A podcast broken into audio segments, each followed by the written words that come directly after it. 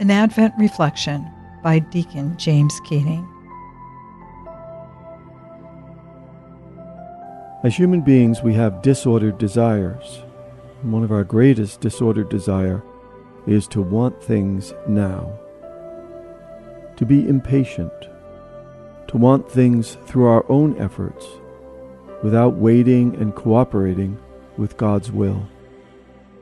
To wait and cooperate with God's will is to unleash the wonderful character trait of trust, to entrust all of our desires and all that we wish would be fulfilled into the person of Jesus Christ, whose only desire is our goodness, our happiness, our holiness.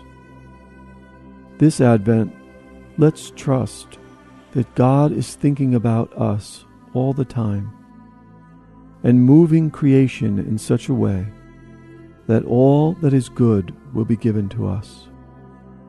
Let us ask Him to heal our desire to want things now and to renew within us the desire to want only holiness, to want only what God wants for us, for He knows what is best.